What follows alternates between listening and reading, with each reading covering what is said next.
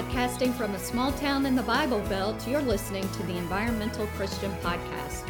No, that is not an oxymoron.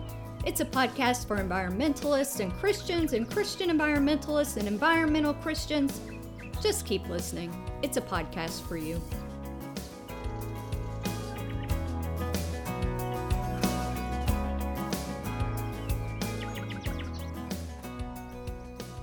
Family Night. As they continued their travel, Jesus entered a village. A woman by the name of Martha welcomed him and made him feel quite at home. She had a sister, Mary, who sat before the Master, hanging on every word he said. But Martha was pulled away by all she had to do in the kitchen. Later, she stepped in, interrupting them. Master, don't you care that my sister has abandoned the kitchen to me? Tell her to lend me a hand.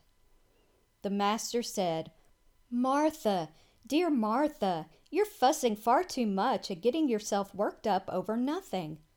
One thing only is essential, and Mary has chosen it. It's the main course and won't be taken from her.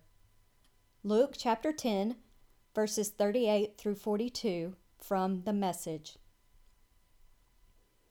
I've never thought about it until now, but Jesus was unhoused.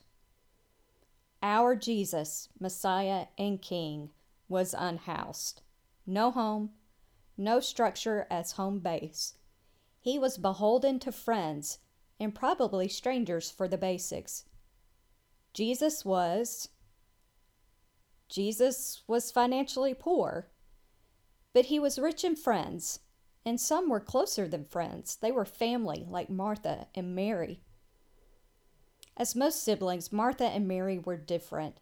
When they were young, Martha was content to play house and use the easy bake oven while Mary went outside and played with the neighborhood kids.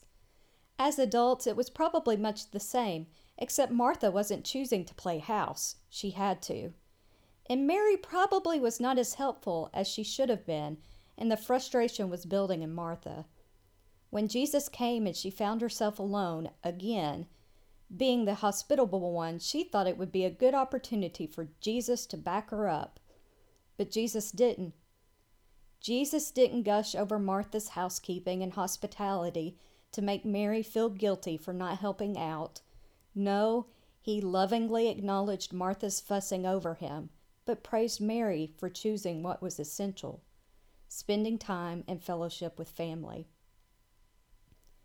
When my child was younger, I found myself saying no a lot when I was asked to play. No, honey, I'm working.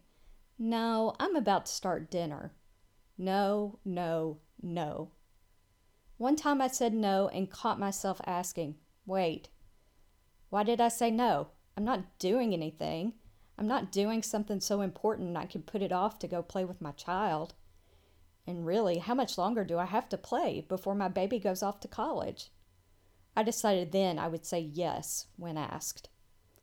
It's so easy to get caught up with what needs to be done that we miss opportunities for the really important stuff, like time with our family. This week, decide on a night you can play games, go for a walk, or have a meal together.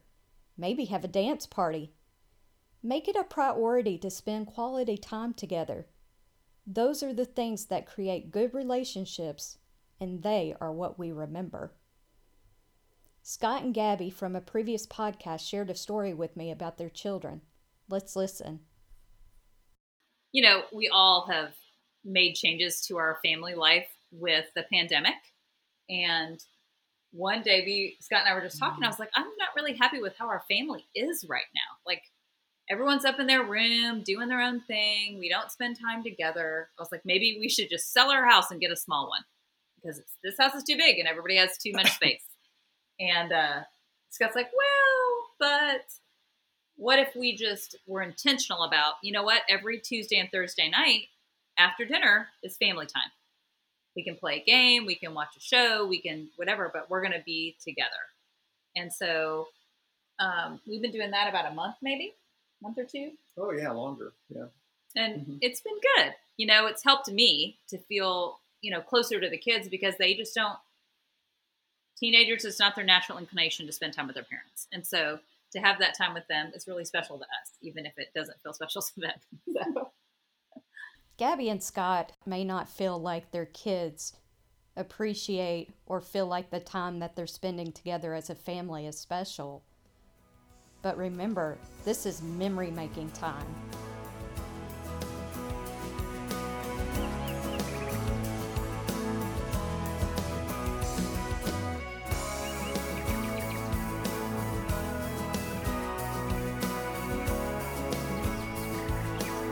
Hey, thanks for listening to The Environmental Christian. If you have a question or comment pertaining to the podcast or Christians in the environment, please send me an email at environmentalchristian at gmail.com or check out The Environmental Christian on Facebook.